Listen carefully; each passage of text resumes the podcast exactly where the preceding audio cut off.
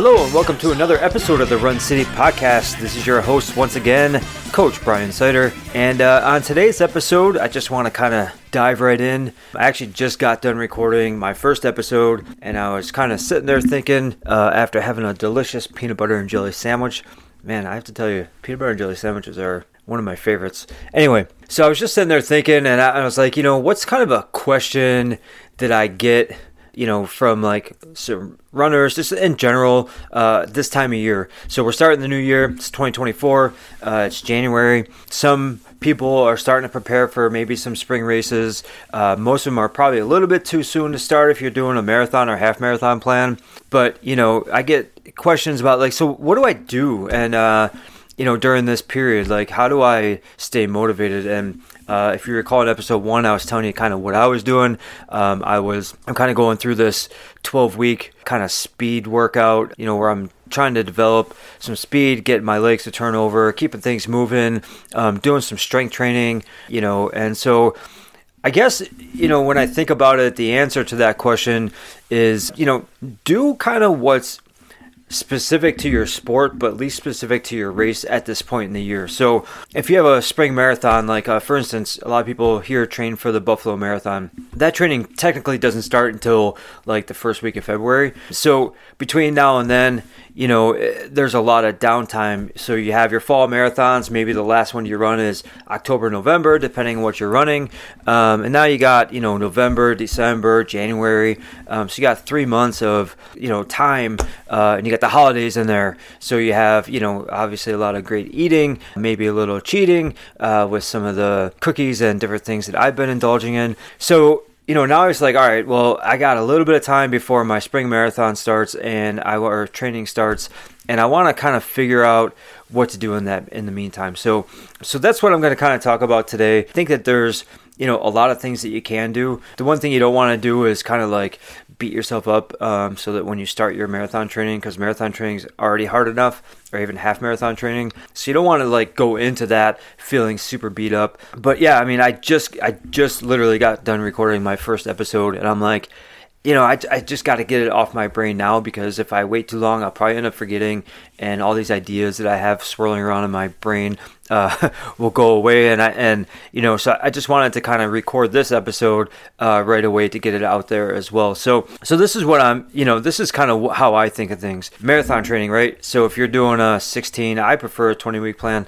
Um, that's just me. Call me crazy, but I like the extra volume. Try and keep the first like four weeks easy, not a lot of speed work, um, just to try and get back into it, and then from there, you know, go into uh, like kind of full on marathon training, but just trying to kind of build that base back up. So, uh, which brings me to my next thing. So, a couple of things you can do right now do a lot of easy running. So, if you have four weeks, six weeks, eight weeks before you start your next plan, you know, kind of create a schedule for yourself, do some easy running and do some runner specific strength and conditioning. So this doesn't have to be anything crazy. You don't need to go to a fancy gym. You don't need to have a ton of equipment. It could be just a combination of some like mobility exercises, like single leg balance exercises, using a set of bands and doing some, you know, fire hydrants and, and clamshells and squats with the band on it and, you know, walking uh, squats with the band. You know, if you have a, a agility ladder at home or something along those lines, you know, doing some of those like kind of agility workouts that way. If you happen to have a good HIIT workout to do, you know, that might be another thing that you can do um, to kind of keep things going. HIIT workouts are fantastic just to get, you know, kind of get your heart rate up. You know, it can help with kind of keeping your cardio up during this time as well. And then I would I would just work on you know some easy running if you don't have a race plan and you just want to stay motivated over the wintertime um, i mean here in buffalo it's like you know, right now I'm looking out my window. It's snowing pretty good. It's the first time we've actually had a lot of snow this year, which I'm kind of shocked about. But you know, it's like it's hard to get motivated sometimes to go outside and uh, and get a run in. Some people love running in the cold. I don't mind as long as my hands stay warm. That's the only thing that I hate about running in the wintertime. Which I mean, after three miles, everything kind of warms up anyway. But but you know, if you're having a hard time getting out the door, I mean, there's a lot of things you can do at home. I just posted a video on my Instagram, uh, which is at Coach Brian Runs, and uh, it was just like a workout I did from home. I had a little step ladder, and I did a whole time lapse video of uh, a workout that I did, and it just was, you know, a lot of like split squats and Romanian deadlifts. And my biggest thing is I like to kind of stay, or I try and stay fit uh, through these months. In the past, I've gone, you know, I kind of mentioned in my last uh, episode that I kind of like have let myself go a little bit during these months and then when you start back up again you're just kind of feeling like you're starting from scratch. So you know you're starting back up and it's like oh my god i you know what i thought paces i was running before uh, i kind of took this break maybe when i was peaking for like a marathon or a half marathon or whatever your goal race was. It's like seems way more like it just seems a lot harder to get to those paces uh, and maintain somewhat uh, of a decent like heart rate or you know just a decent effort depending on how you do your training. So i do everything by heart rate and time um, so for me like when i put on my heart rate monitor and i go out for a run after taking a bunch of time off i know right away where my fitness has gone if it's gone anywhere you know the biggest thing is trying to trying to get it back as quick as possible, but it does take time. And the longer you kind of let it go, the more time it takes. For me this year, the nice thing is I don't really have a race planned until uh, until the Chicago Marathon, so I have a lot of time to kind of experiment with some different things. You know, try and work on speed, try and get that up. I mean, my goal for 2023 was to try and run a sub three hour marathon. And uh, with how inconsistent my training was due to some injuries and, and just other things, you know, I didn't even really kind of come close. I mean, I did run my two of my second fastest marathons I've ever run.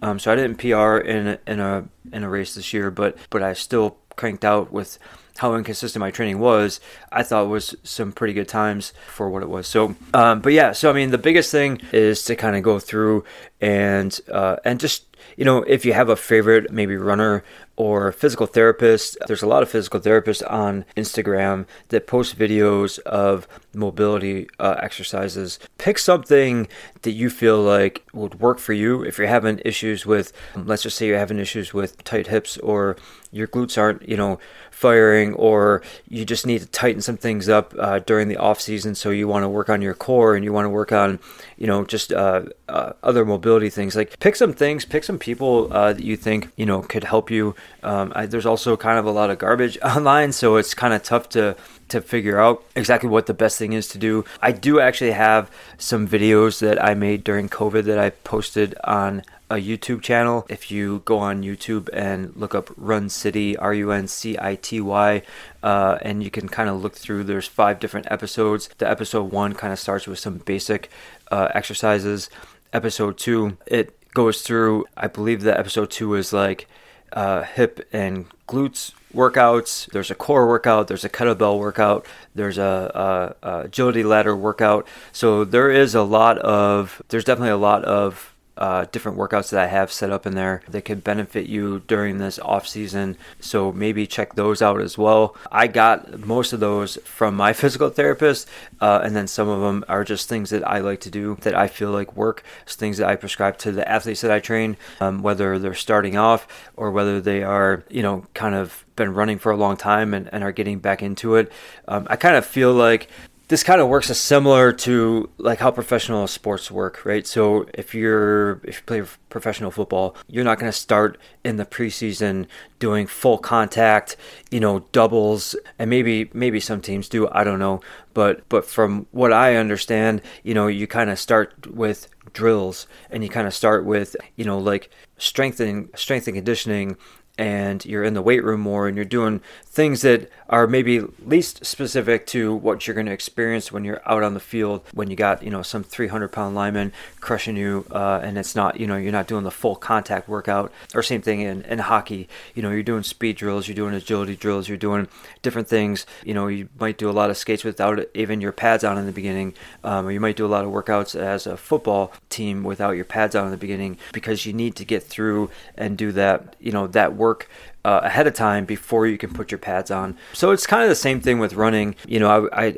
when I took my USATF uh, level one coaching course, the instructor, you know, she she said something that I thought was pretty interesting. So she said, no matter who, no matter what type of athlete you are, so if you're a throws person, if you're a sprinter, if you're a distance runner, whatever it was, everybody went through the same stuff in the beginning. So everybody went through the same type of exercises in the beginning in the preseason before they got specific to their particular event, and um, and that's something that kind of always stuck with me. You know, as I became a coach and kind of advanced my my coaching career um, to just being like this kind of basic coach that you know was trying to find his way to someone that you know now can develop runners and come up with a great program to get people, you know, to where they need to be in their journey on this uh, amazing running journey that everybody is on. So yeah, so so that's kind of what I do and what I kind of prescribe. Uh, you know, there's some people that you know don't need that because they're going from they just kind of ran consistently through the you know the months that they were off and so they already have kind of this base of volume and this base of like strength and conditioning so those people can kind of just jump right into a plan and you know still start off easy, but uh, but you know at the end of the day, you know you can build with those people a lot faster. Uh, so that's kind of what I find. So if you're somebody who you know had a race in the fall and or just hasn't been running for a while and you're just trying to get back into it just so you can start to prepare for your next spring race because um, there's some people that like will say oh well I, I run this particular race every year so I just, you know, but that's the only thing that I do, or maybe I'll run a couple 5Ks throughout the year, whatever the case is. But I really just like to prepare for this one race, whatever that race might be. So, you know, so the biggest thing is just uh, seeing where you're at, and, and you only know yourself, you know, you know yourself obviously better than anybody does. So if you feel like you're at that point where you're like, all right, I need to start getting back into it, take things slow, do the strength and conditioning, do all the, um, do all that stuff up front so that you get less chance of, of having injuries when you start to do some more like hardcore training you know and, and you you can start off stronger than if you're just kind of starting from the from the beginning. I was watching this documentary uh, or maybe i said whatever it was documentary youtube video whatever and it was about kipchoge um, which if you don't know who that is then um, you probably don't pay attention to marathoning very much and that's okay too. But i was watching this uh, little film on kipchoge and and he was talking about you know what they do, what they do, and this, these are like the elite of the elite runners, right?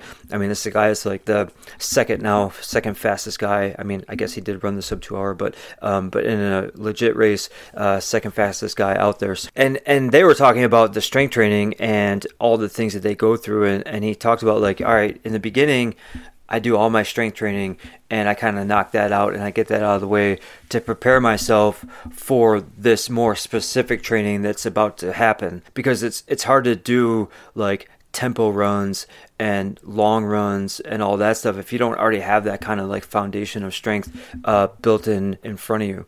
So um, and it's the same thing like so i do run coaching but i also do personal training at the at my gym. And uh, it's also the same thing like every person i I start to train, whether they're you know kind of built or not. And most people come in and they're just like you know I need to lose some weight, I need to do this, do that, whatever, and they don't have that experience.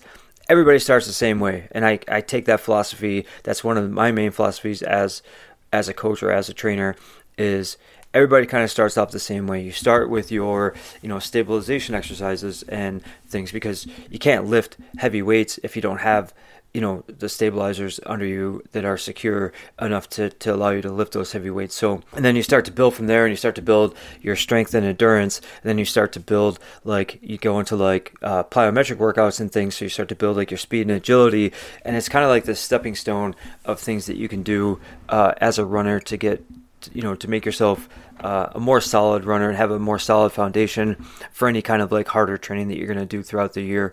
So if you set that foundation up right from the beginning, then you don't have to do too much during training. Obviously, you still want to strength train. Some people are true believers in strength training throughout the whole cycle of training. I think the more specific you get to your event, which means the more volume you're putting in. So at the beginning of training, you're going to have a little less volume than you will at the end of training, obviously, because you're going to be peaking you know, and depending on what kind of, you know, runner you are and what kind of plan you have set up for yourself, you might be peaking at, you know, 40 miles might be your peak. You know, if you're more on the elite or sub elite side, you know, 120 to 140 miles, some are even going up to 180 miles a week now, you know, it would be almost hard to include a lot of strength training when you're running 180 miles a week. But if you're running 40 miles a week and you know you're running you know six days a week and it's over that six days you're running 40 miles there's probably some time in there where you're not doing a super long run during the week where you can sneak in even if it's 15 or 20 minutes of strength training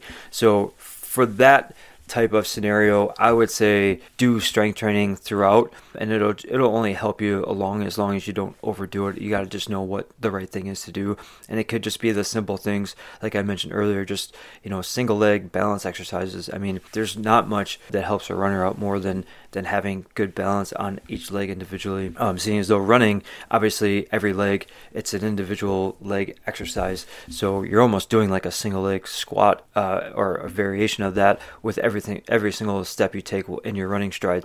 So if you get good at you know having strong glutes and having a strong core and having strong hips and having strong stabilizers for your knees um, and keeping your you know hamstrings nice and, and strengthened and have your quads and your calves like just working on those those basic things. There was another elite running coach that said the only piece of equipment he has in his gym is a uh, is a calf raise machine.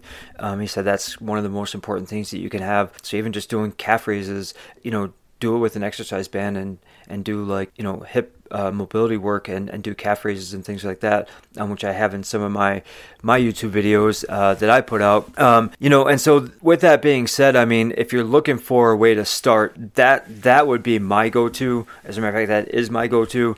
Is strength and conditioning first, runner specific strength and conditioning first, HIIT workouts mixed in after a few weeks where you do maybe like one or two a week that are more runner specific. You can do like box jumps or you can do you know different things along those those lines as far as like plyometrics uh, go. And then from and while you're doing that you know keeping your base under you so trying to get in you know a few miles uh, a day or try and get in 15 to 20 miles a week, depending on where you're at. If you're more of a high volume runner, you know, getting in 25 to 30 miles a week while you're in this downtime, which really, depending on how you set your plan up, could be that you're just running three days a week at five miles a run, you know, and then the rest of the time you're doing maybe three days of, of strength and conditioning, which, you know, you could keep to 20 minutes or a half an hour. You don't have to go crazy with it. And then you have like a rest day in there. So, I mean, that's like a good way to build a foundation. You know, don't torture yourself with having to think you, you need to do spend two or three hours at the gym and do all this crazy stuff. Like just really easy. I mean, deadlifts with kettlebells, you know, deadlifts with uh, dumbbells, you know, maybe like an overhead press uh, to keep your shoulders in your upper body, you know, do some rotational core exercises with some like lunges with twists. I mean, these are just like very basic things that you don't even need equipment for. You can just do at your house. You know, if you wake up in the morning and you're waiting for your coffee to brew, you know, do a set of 10 lunges on each leg and get something done. Like, just do something, show up, uh, and be consistent with it. And then when you actually start running again, you'll notice that it, it comes along a lot easier. Um, and if you can incorporate some running, even if you know you don't need to do a lot of speed work, but even if you did one maybe little interval, uh, 10 by 30 seconds, you know, with a mile warm up and a and a mile cool down or something like that and you do like a two minute recovery in between your your 10 reps i mean that could be a great interval workout just to keep your kind of legs moving do it at a speed that's challenging but not like over the top and maybe do that once a week uh, and do two easy runs. I mean there's like a billion different ways that you can keep yourself engaged during your off season. So you know that's kind of my little tidbit with this whole thing. You know if you have any questions or any uh, comments about that, you know, drop me a line, you know, send me a message through uh, Instagram. My Instagram, once again, is at Coach Brian Runs, and I'd be more than happy to uh, hear some of the things that you do. Uh, maybe also have, if you have any other advice uh, that I could pass along to the listeners down the road. But in my experience, which has been pretty, you know, a pretty hefty experience at this point, I, I feel like those are some nice, like foundational ways to keep yourself going through the off season. So, so that's it. I just want to get that off my mind before I forgot. you know, maybe maybe that's how I need to record these podcasts. Uh, once again, you know, it's it's a non-scripted podcast. I'm just kind of speaking because it's just things that kind of weigh on me and and you know things I like to get out because I once again love talking about running. So you know maybe I just every time I have an idea, I just throw the microphone on and and record it and, and turn it into a podcast episode. So uh, try and keep it short and sweet. Hope you guys have a great day. Keep that foundation strong, and uh, I'll see you next time.